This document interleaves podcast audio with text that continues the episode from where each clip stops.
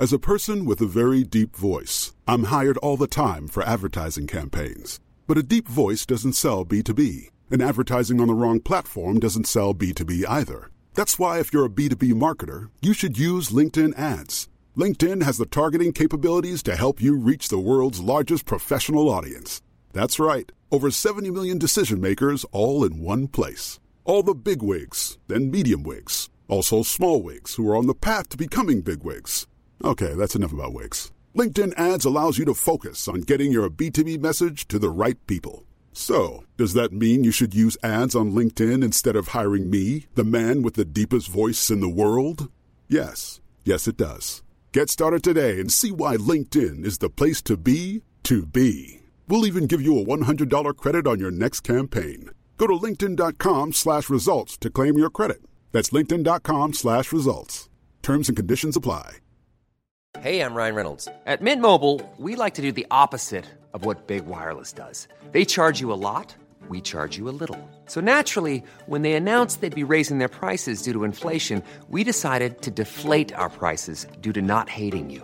That's right. We're cutting the price of Mint Unlimited from $30 a month to just $15 a month. Give it a try at mintmobile.com slash switch. $45 upfront for three months plus taxes and fees. Promo rate for new customers for limited time. Unlimited more than 40 gigabytes per month. Slows. Full terms at mintmobile.com. The Telegraph. The Telegraph. Podcasts. Hello. Welcome to Brian Moore's Full Contact with The Telegraph. First of all, can I just say to Remy Martin, thank you for that bottle. It will go down very, very nicely. The Six Nations takes a week off, but it's World Rugby that has everyone talking this week here to discuss it all. With me is the Olympic Sevens and World Cup winning coach, Ben Ryan. Hello, Ben. World Rugby's World League. This is a bit like when the ECB announced the plans for the 100. Well, they weren't really plans, were they? They were No. just going to have a Yeah, yeah. 100. They'd done some research with Mumsnet, and that was it. And everybody was left to guess what it was going to be, how it was going to take place, where, what, and everything. Now, if World Rugby, and I like Brett Gosper, I think he's a very good CEO, he's a sound man. If he wants to complain about people getting things wrong, perhaps World Rugby ought to have a definitive statement on their website as to actually what this World League is or is not. Because to come out and say, it's important to note that some assumptions made regarding the statement and proposed competition structure are inaccurate. That important matters such as playing load and emerging nation opportunities are at the heart of constructive dialogue on the overall concept. Takes us no further forward, who knows? And we are left to guess. And if we guess wrong, then I'm sorry, we don't want to guess wrong. But if you don't have a definitive source from which to quote, we're going to make mistakes. And you know what? It's not our fault, it's your fault. So don't do it like this.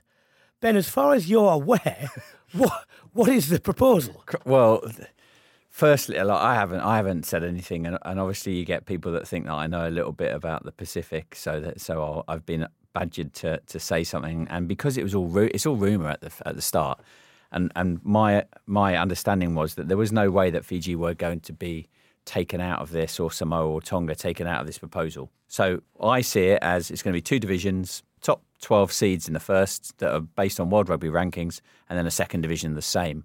And they'll base it on existing competitions, Super Rugby and Six Nations, and then airlift in any additional teams that aren't in those top 12. So Fiji go into the into the to the championship in New Zealand, South Africa, Australia, etc. So when the report is that it was going to be the four countries that play in the rugby championship at present, plus the USA and Japan, Yeah.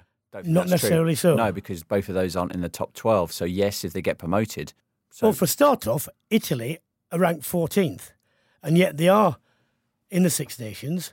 Now, I can't see the Six Nations Committee wanting to change the format and allow someone in in place of Italy because the agreements are already there. yeah. th- so this will be the. I mean, this is some of the fine print that I imagine like we're not privy to, and it's it's rumor. So, you know, when when do you decide on when you shut the door on the rankings to see that top twelve? You know, when when's that happen? Because if we say that at the moment Georgia twelfth, Italy are fourteenth, as we know, in a month's time with a couple of fixtures, they could be reversed. We don't. So so none of that's clear.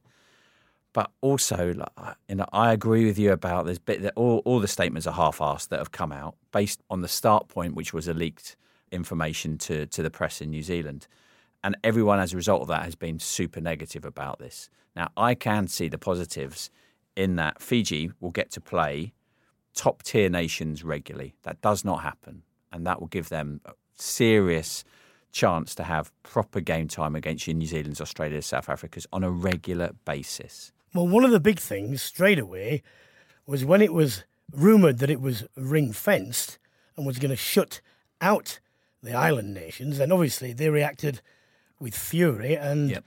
I think it was it Samoa who said, "Look, we provide nearly twenty percent of the world's players. Yeah. If our players don't play, you're going to have a different competition." Yeah.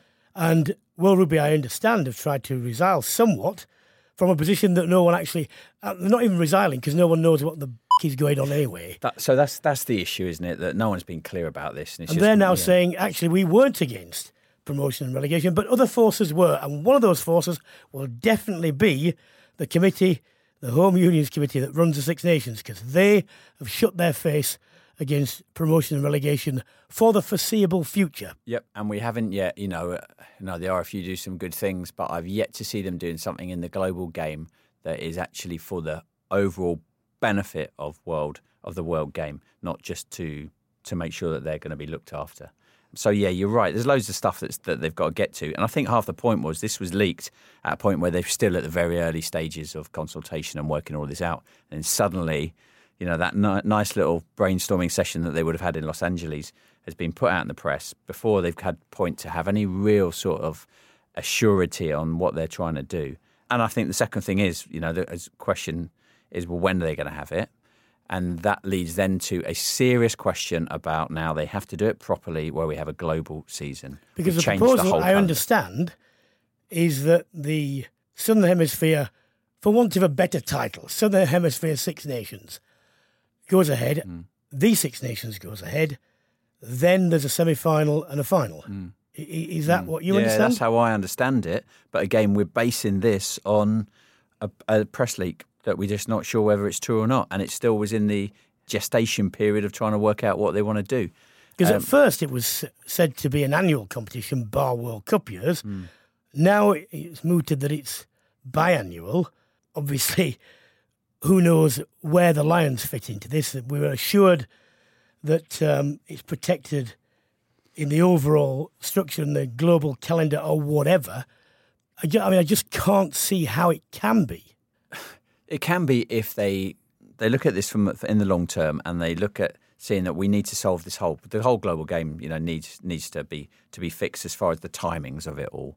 You know, there, there's so so much overlap, and even if you look at simple logistical things like under 20s World Cups clash clash with World Sevens or various different things, and that that stretches resources at World Rugby. I think the Lions thing is a bit of a moot point. I don't think anyone wants it to disappear. Will it will it lose some of those warm up games, or will it not have that protection of the amount of weeks there, and they'll have to they'll have to change that a little bit? Yes, maybe. But they've also got other things like Olympics every four years, World Cups every four years, Commonwealth Games every four years that has rugby included in it as well. If they plan and they do it properly, and they say right, this isn't going to happen effectively till maybe post World Cup France 2023, and then we're into then we're into a calendar that everybody's aligned with, and But if you're talking about alignment. Do you mean that one or other of the hemispheres has got to move their season? That's it. It's got to, or, or they've got. There's got to be some recalibration, whether it's a full movement. But if you speak to TV, they will say summer sport for rugby is what they would prefer in, in the northern hemisphere because of the lack of sport that's generally happening in the summer in the team sports, the clash with football in the UK in the winter, and then also from crowds and everything else, and it would probably be a better spectacle. That's Like, a big I- change, though. I completely understand that. The biggest objection I can see to that is not from the elite game where they're able to look after the pitches and they're always, you know, be properly watered and you know always have grass on them.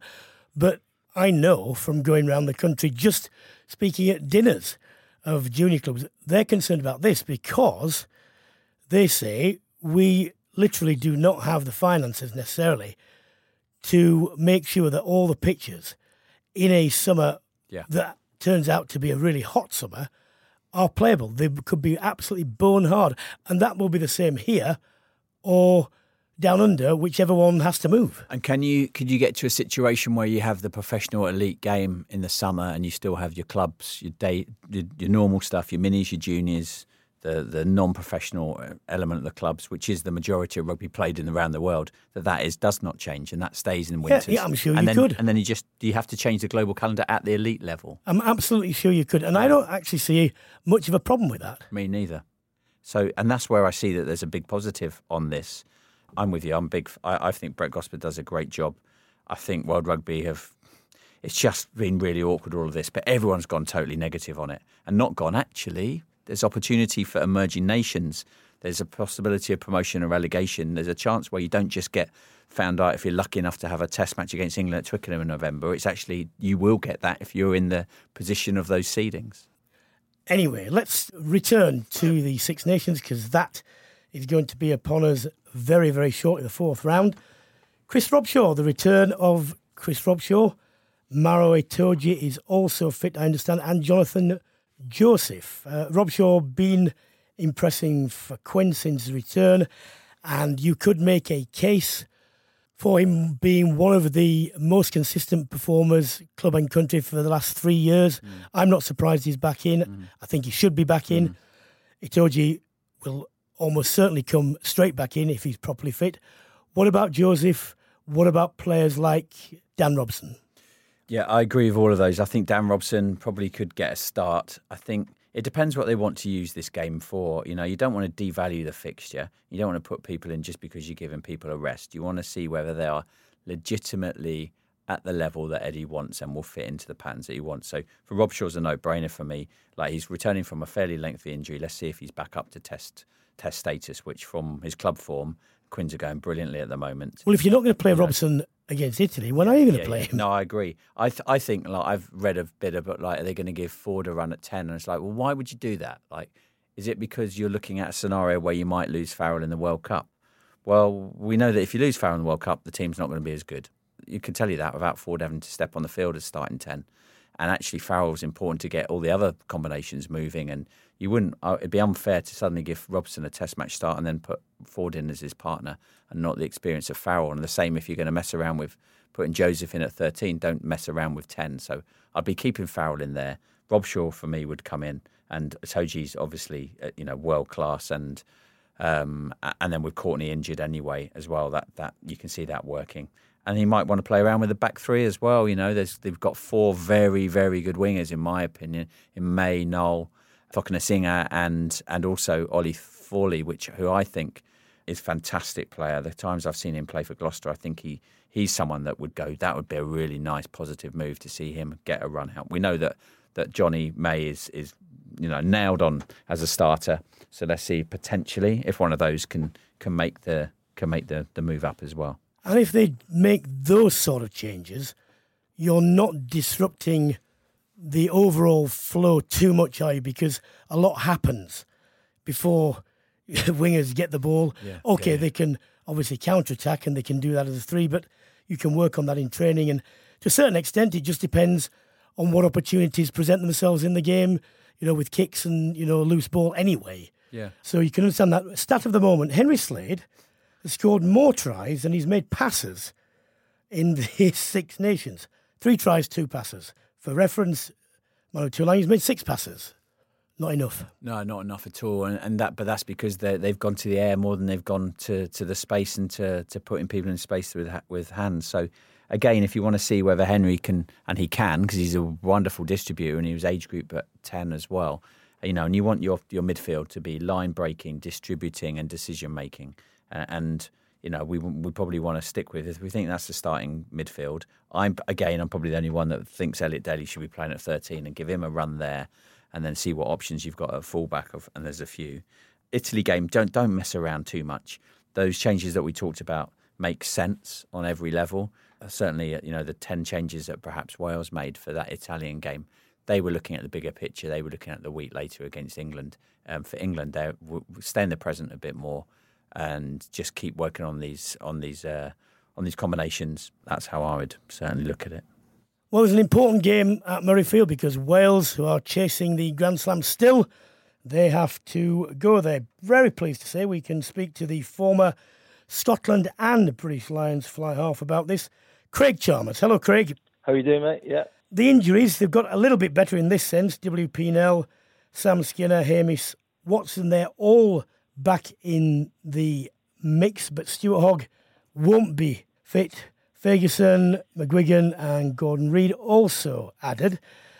Is that enough for Scotland to perform for 80 minutes? Because they're due a whole game performance, aren't they? Yeah, it's a massive help, I think, to, have uh, Hamish Watson and WP Nel back. Really important. Um, the one you didn't actually mention there, who's back, is Finn Russell, and Finn played he played last week for Racing after being um, HIA put out of the uh, of the French game with HIA. He was back playing for Racing last week, and but he's he's fit and healthy and ready to go. I think he's a massive difference for us. The big issue I have with Scotland team at the moment is probably in the centres. You know, we've got missing Huw Jones, Alec Dunbar's out of favour, who was a you know, big ball carrier for us in there. But Johnson, Sam Johnson has done pretty well in his first couple of caps. So I think yeah, we're, we're not too bad shape. Miss Hogg obviously at full back for that real cutting edge, but we've got to play to the best of our ability to to beat this Welsh team who are chasing a you know a Grand Slam, and you know it's it's a record-breaking Welsh team who you know most wins in in in concession consecutively. Can't get it out. Easy for um, you to say, mate. Yeah. so so it's gonna be it's a massive it's a massive hurdle for us. But if you know if, if we get some ball and we can you know we can play that fast game, we'll certainly ask Wales one or two questions. And I don't think it's going to be a certainly not going to be a, a walkover or a, an easy run in the park for them. I think Scotland will ask them some serious questions. Um, in, in the back line, I think with Finn and the back three we have, you know, I think with Maitland, you know, Seymour, and and Kinghorn. You know, he makes one or two silly mistakes at times, but he's got real ability going forward. If he can get the ball in his hands in space, then you know he can he can cause uh, he can cause a Wales some problems out wide. So, yeah, listen, you've got to be optimistic. It's been a pretty poor um, Six Nations so far for us, apart from maybe the first 60 minutes against Italy and the first half against Ireland. But apart from that, it's been it's, it's been disappointing. But uh, as I say, you know, a few guys back, it will be a huge help. What are you going to do about discipline? Because Scotland have conceded the most amount of penalties so far, 30. Now, Scotland are not not normally uh, ill ill disciplined, and you know we're not we're not talking about people being stupid and punching. You know we're talking about people leaving a hand in there, not quite rolling away, and that sort of thing. Now, I don't equate Scotland with that usually. Oh no, it's not. I mean, maybe maybe in the early nineties, maybe, but um, not not so much now. The discipline's pretty good. You know, you try and keep the penalty count to under ten. You know, single figures is is, is pretty good in in in a game of rugby nowadays. If you give away less than ten. But we've been given away far too many silly penalties. Some easy outs for teams as well. You know, letting teams out of the 22 pretty easily. But for me, the biggest biggest thing that Scotland's got to clear up is we've got to put more phases together. We've got to put more, you know, build more pressure on on teams, and you know, ask them questions that way. We've been turning the ball over far too easily at times in games, and uh, you know, we just can't afford these basic, simple mistakes. And sometimes they're not even forced; they're unforced errors, which you know we've got to start start cleaning up. But uh, you know, I'm sure Gregor and you know Matty Taylor, they'll have you know they'll look closely at this you know over the first three games and and I think it's going to be a cracking game on Saturday. I think uh, the Welsh obviously they're in, they're in good form. You know, they're buoyant after the result against the the English a couple of weeks ago, so they're coming up full of confidence.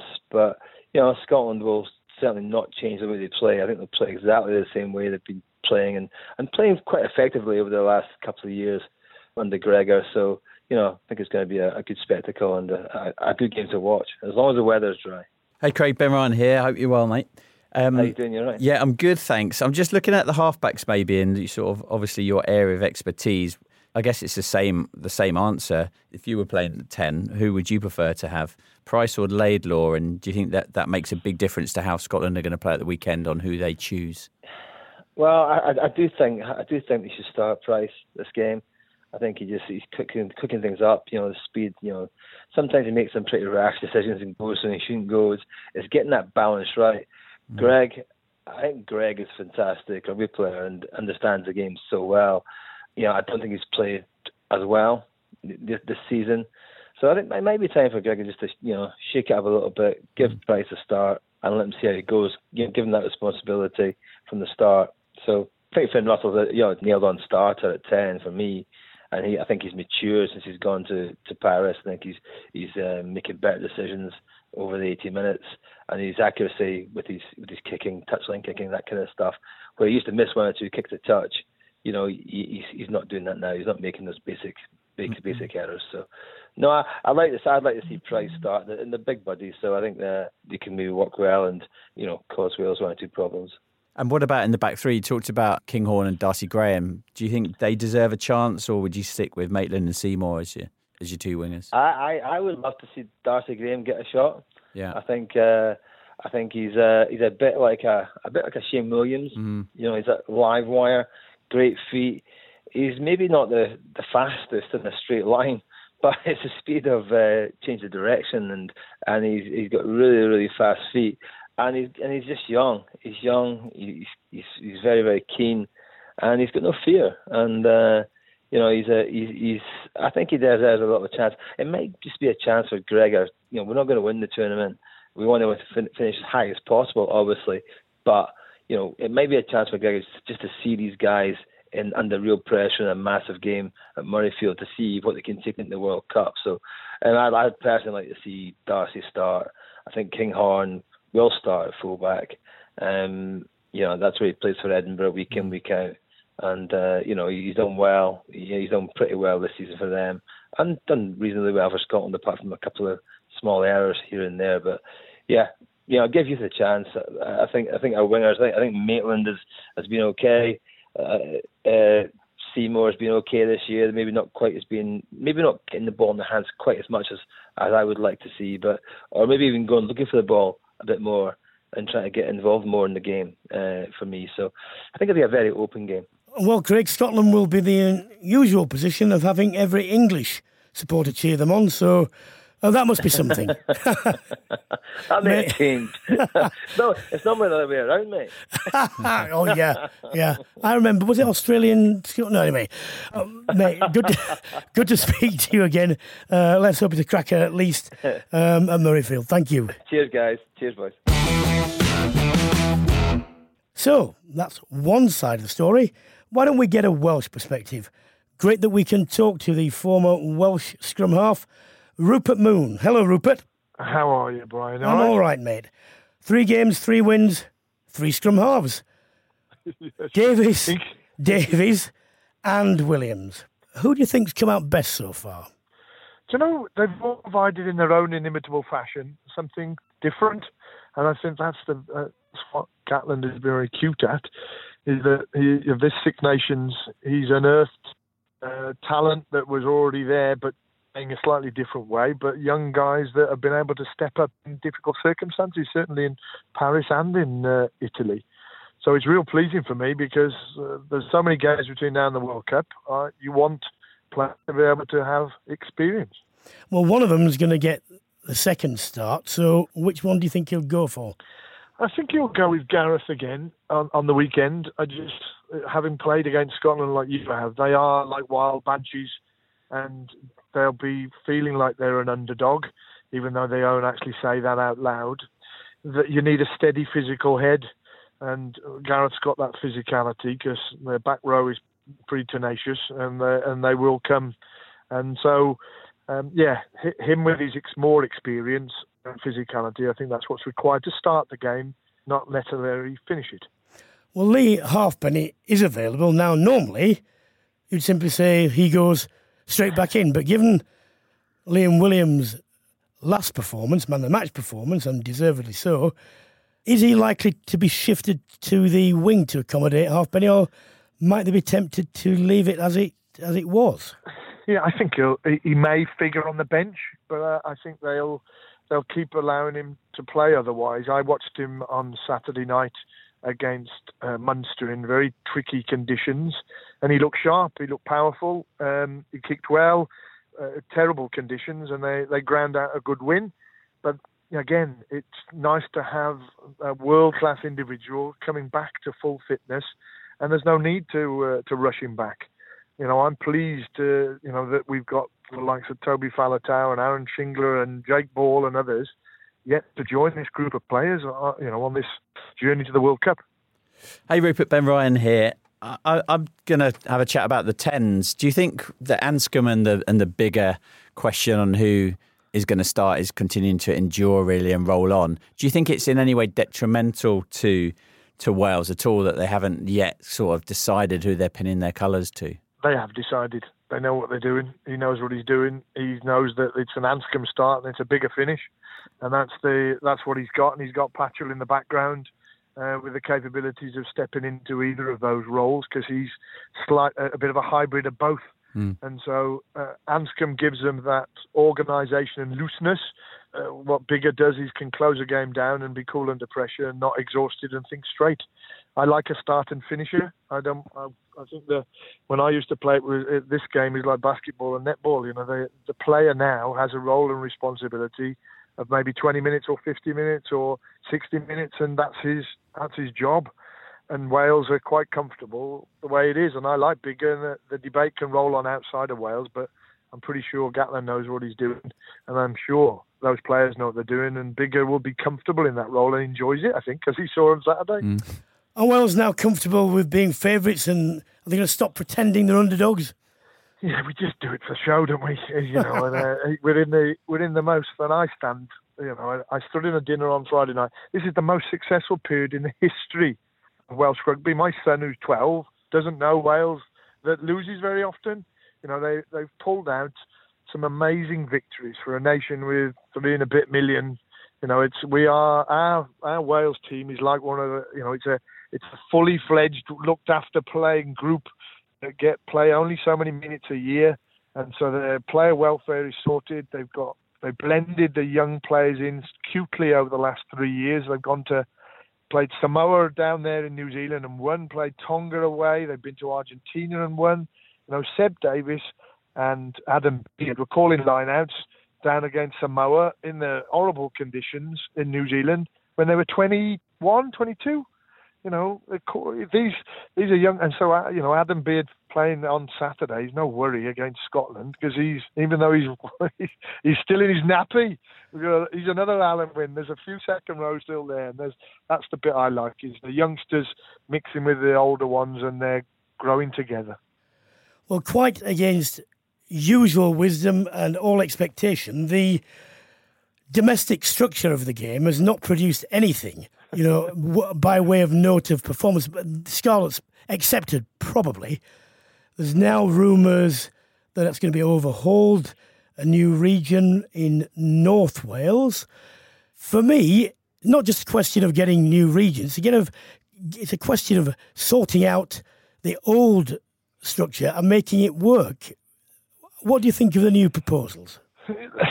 Uh, whatever whatever they decide, it will be the right decision because they've made a decision.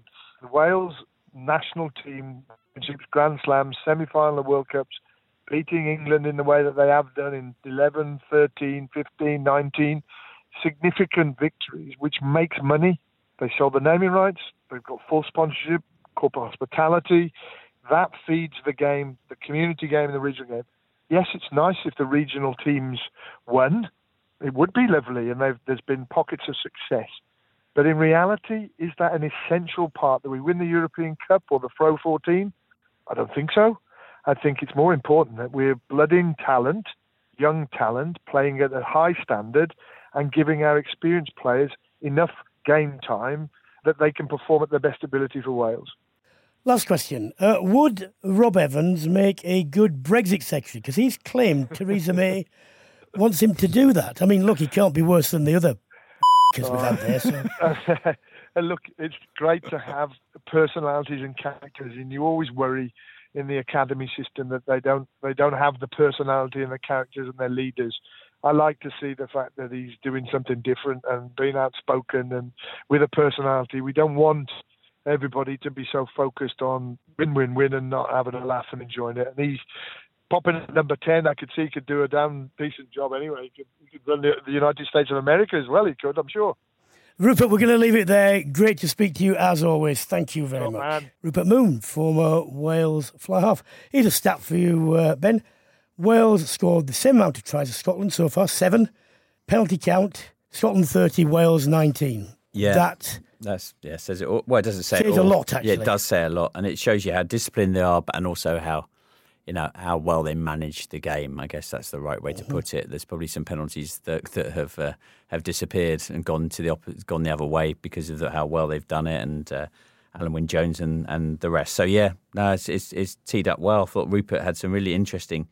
Notion. Well, his idea about that it doesn't that the provinces are really a bonus if they do well. It's about the national team, and he eloquently explained that financially and both in performance. And we don't have that in England. You know, the clubs ha- have a lot of power, and, it, and it's it's it's not quite as united. well, well, he's that. absolutely right. If it continues to produce the quality of player Mm. that it is, you just wonder how long that can go on because seemingly that's counterintuitive, isn't it? I, Yeah, it is. It is a little bit because you, you, I guess you think in a few years' time, if they're if they're playing in clubs that aren't winning regularly, and then they're expected then to win regularly for their, in the national jumper, there, there there is a disconnect there. So you're right, but I, I, I it made sense how he explained that, and and that is, and you can see that they have got some, you know, a great deal of success as well as a great coaching staff and um, and some great age group stuff as well.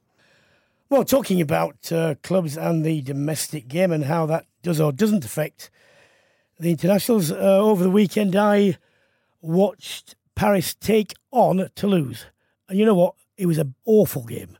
It was a smash awful. It was just mistake ridden. I mean, they're announcing their squad 8 a.m. Uh, Tuesday. Parra isn't part of it because he's injured.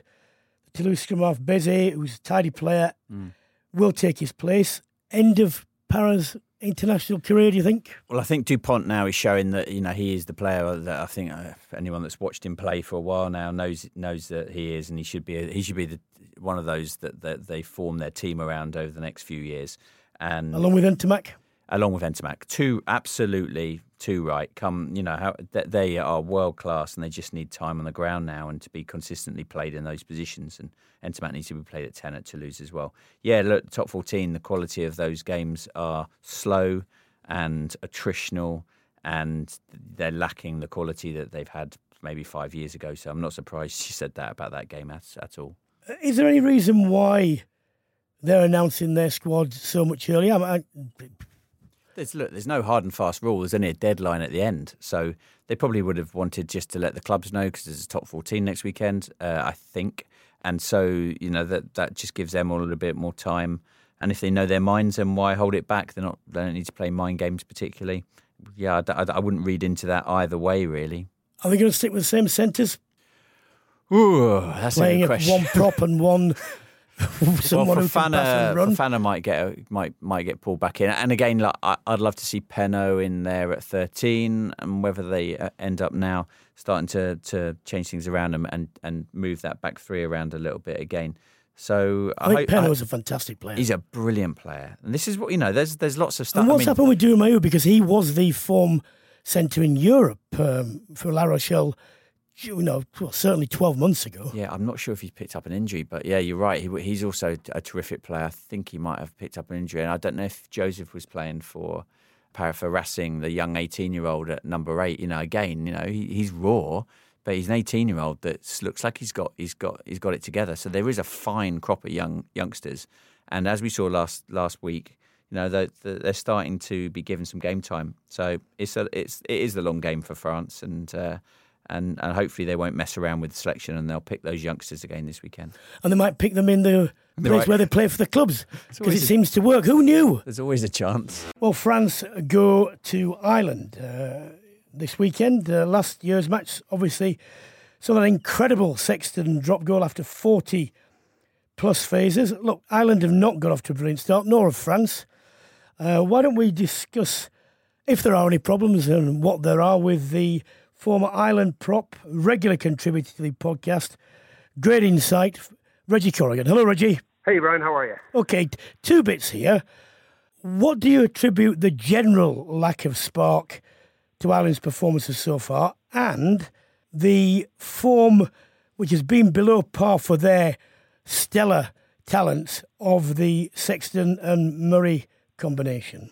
Yeah, it's uh, certainly intriguing. All right, I mean, I think everybody here certainly came into this championship with very high expectations and thinking uh, we have a great chance maybe of retaining the title. Um, and you mentioned the game last year. I suppose last year's game was the catalyst to Ireland to go on and do as well as they did. And as you well know, Brian, quite often that can be the case. It can be situations where you look back on it and you say, well, there's a championship moment. That drop goal by Johnny Sexton was the reason that they went on and they kicked on from there. And I think equally so, it can work the other way. And I think that's what's happened to Ireland a little bit. Certainly against England, they were below par that day. The better better team won on the day. There's no question about that whatsoever.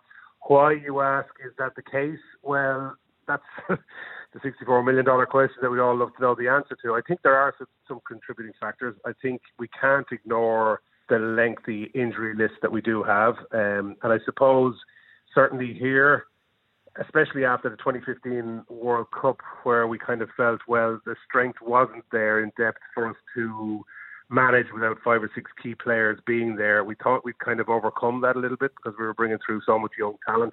But I think we've seen that essentially, while we do have a huge amount of young ta- talent there and a fantastic squad, you still need your big names and you still need your top players performing in order to do well in this championship. And I think that's what's let us down a little bit. And there's no doubt about it. Murray and Sexton are just a little bit below par at the moment, and uh, it's affecting everything. I've said this many times, and, and it's the same with England. Uh, it doesn't matter what depth you've got in your squad, there is a difference between someone being able to come in and do a job and then someone who actually, in aggregate with everyone else, makes the team a lot better. And it can be just one or two individuals. In this respect, uh, CJ Stander, if he is available for a return, will will he automatically go back in? I'm not sure about that one. I think he will, purely because of the performance last week being so under par. And I think certainly it seems like Sean O'Brien's head is on the chopping block this week. He wasn't in Belfast with the squad training.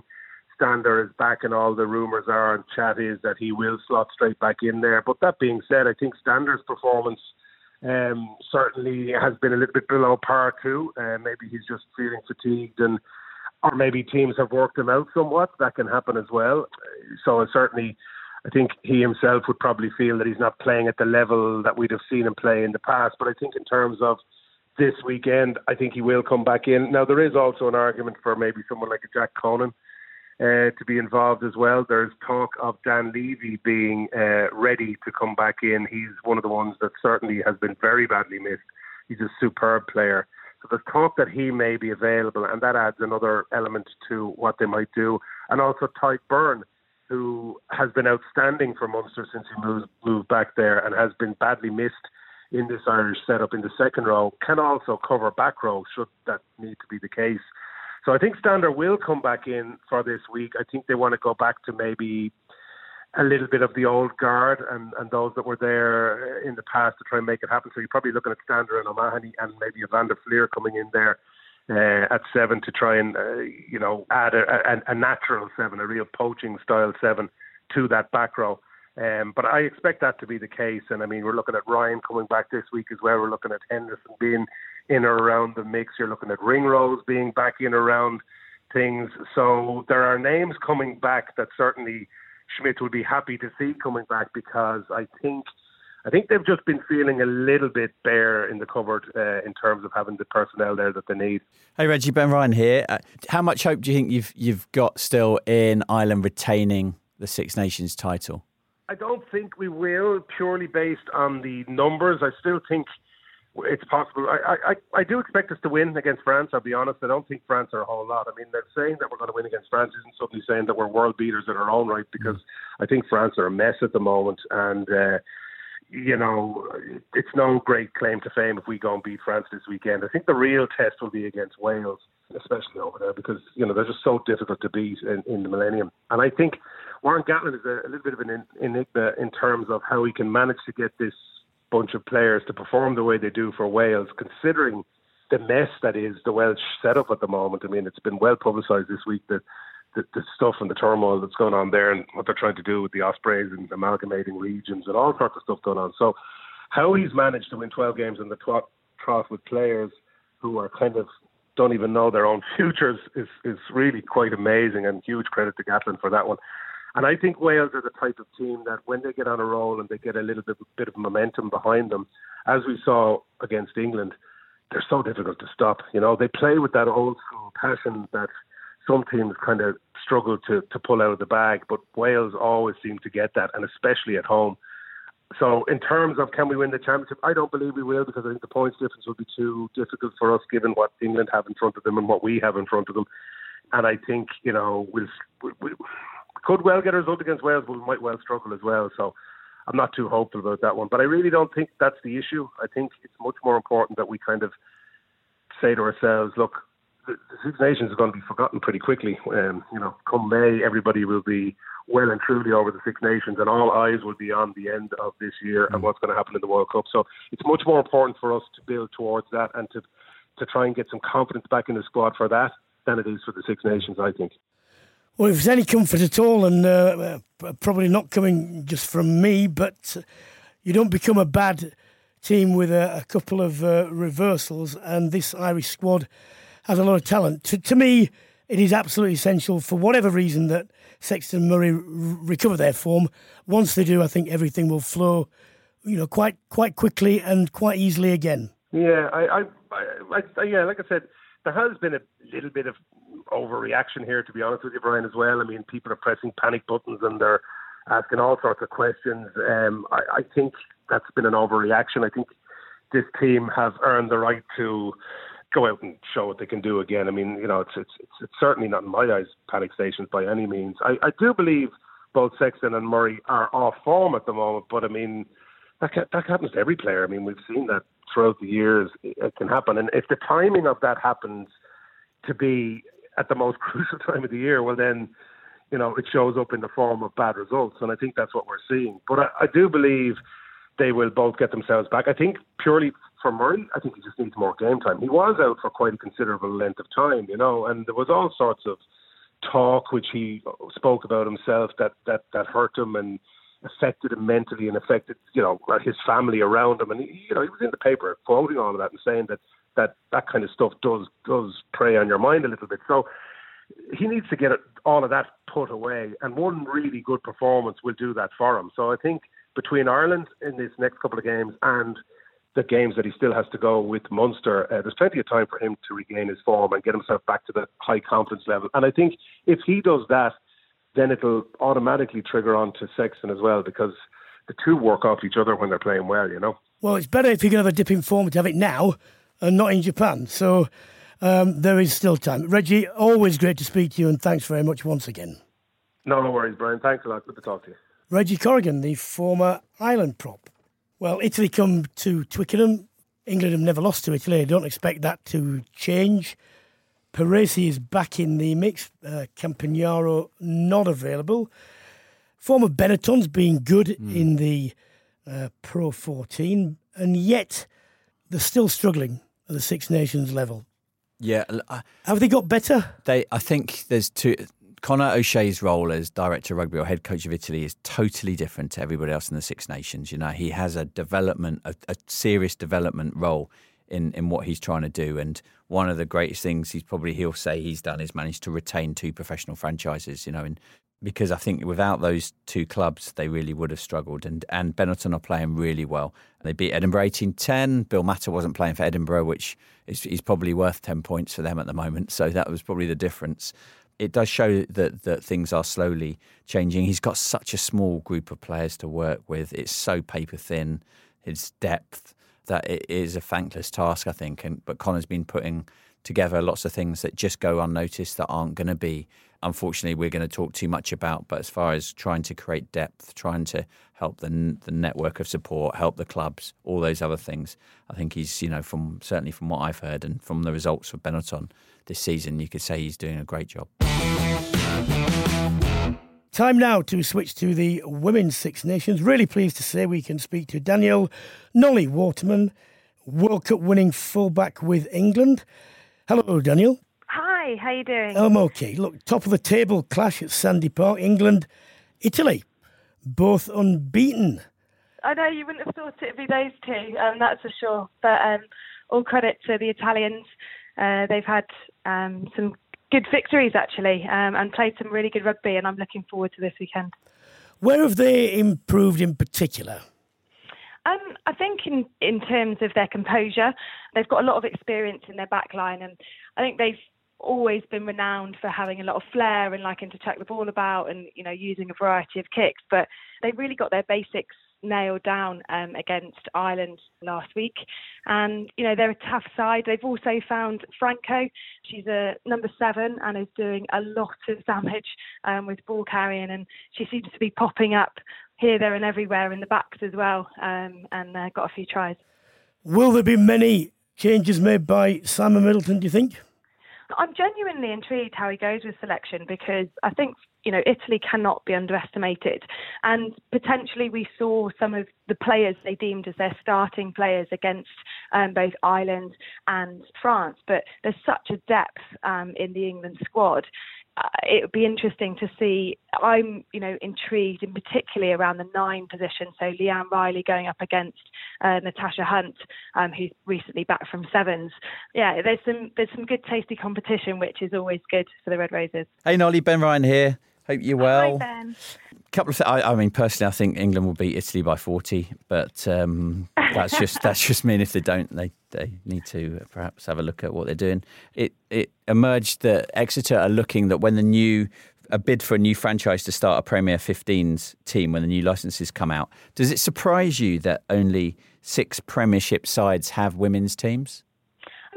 Because of the investment in the women's game historically. I think that Quins at the moment are leading the way in terms of what they're doing with their women's team, how they've integrated the men's and the women's. And as a Southwest girl, to to, to read that myself this week um, was pretty exciting. Mm. You know, Exeter University have been a, a real stronghold for for university women's game with Jo Yapp heading um, their program up for the last few years, and they're they're a real filter for Bristol. I think the only challenge at the RFU need to look at is that M5 corridor, and I don't think that there is enough players to sustain having real top quality between Worcester, Gloucester, Hartpury, Bristol, and then Exeter. But does that mean that I don't think Exeter should have it? Of course not. I think that they've got to look at who is going to provide the best package for the game. And by that, I mean the, the all round support. And it's not, you know, a tick box exercise to have a women's game. It's actually really invested in terms of not just the kind of financial side to support coaching, strength and conditioning, nutrition analysis, but also the one thing you're seeing from Harlequins is all of their marketing, all of their um, PR around getting the, the women's team out there and really promoting the games when they're especially held at the Stoop. Well, if the Red Roses do win, that will be uh, their championship. It won't be the Grand Slam because they've still got Scotland to go. So, remember, Sandy Park, Saturday, 9th of March, kick-off is at 5 past 12. Cast is 12,800. Already 8,700 tickets sold, so there's still some room. So get along down there. Cheer on uh, what could, in fact, Ben Ryan confidently predicts should be a title winning will be, will win. Just before you uh, go, Nolli, tell us about you've got your own podcast, haven't you? What, what, what's I it all have. about? Yep, so I've started a podcast um, a few weeks ago uh, with Laura Jane Jones, and we've called it the Try Hards. And we just thought there's not really many female lead voices on podcasts um, around rugby, so why not give it a go? We have a great laugh, good giggle, talk a bit about rugby, but you know, not just the women's side, talk a lot about the men, talk about a bit of sevens. So yeah, there's something for everyone really, and it's been really good fun doing actually, and, and so far we've had a good response. Well, that's great. You're right. There are not enough women's voices, not enough focus on the women's game. Let's hope it's really successful. Just tell everyone how they can get hold of it, how they can download it, how they can subscribe. Well, not that I'm very technological, but it is on iTunes, Spotify, and Acast, and it's a Try Hards podcast. Yeah, and it's kind of it's on social media as well. So we've got Instagram and Twitter that both myself and Laura Jane will be promoting. Best of luck with that. I'm sure it'll be a great success. Thank you very much for speaking to us. Awesome. Thank you. Thank you. Look, this just goes to show podcasts, live feeds, the women's game is growing. The game of rugby needs the women's game to be really successful, doesn't it? Yeah, totally, and it's great. Look, Lonnie's a bit of a pioneer, really. It's good that she's she actually says what she thinks most of the time, well, all of the time. Actually, she's uh, outspoken. It's great, and um, and you know she's now set the first podcast really that two, two female rugby rugby, what would I call them now? Pundits, I guess. Nolli stopped playing at international level, um, but but that'll mean others will follow as well, and and yeah, opportunities commercially and things like that for the women's game, you know, and it is really important, you know, and and you know everyone forgot about it about a decade ago when we tried World Rugby bid for the Olympics, and then they realised that their bid didn't include women, and the Olympics oh, quickly shot that one down. It's a bit of an oversight. Um, and we'll try again in four years' time, and they did, and obviously took took the game far more seriously, and, and yeah, no, it's it, it's great. Uh, and going back to that, like, you know, England will win by a. A lot, I'm not not being disparaging to the Italians, but there's a big gulf in quality between these two sides. Uh, you know when they'll know they've made it is when they start getting trolled properly on social media. Is that something to look forward to? No, it's not something to look forward to, but that is a mark of success because yeah. people don't want to bring you down if you're not doing anything and you're not making a difference. So I've, I've got a long way. I'm just getting the odd ginger, anti-ginger thing. That's about it, really. Danielle, just have a hair trigger with the block, or even better, the mute button, because mute's much funnier because they think that you can read them and you are reading them and you're not, and they're just wasting the time. Yeah, there you go. good one, that one. Ben, the table as it stands at the moment, Wales, it's all in their own hands. Win two games, Grand Slam champions take the title. But I wouldn't say it's a very difficult fixture away at Murrayfield the way Scotland have been playing, but it's not necessarily straightforward. No, no, it's not. And and I think we talked about this earlier. Scotland have got a, a game in them, I think, and and you know at Murrayfield things could change. I think it. I think it will come down to though that Ireland game in, in Millennium. And I think England will put enough points on the board against Italy to get their points in favour that it will mean if Wales don't knock over Ireland, England win the championship. But it's it's you know I think if you if you're looking at Cardiff, they've got one game to win the Grand Slam at home against reigning Six Nations champions. I can I can't see Wales not not falling over at this point.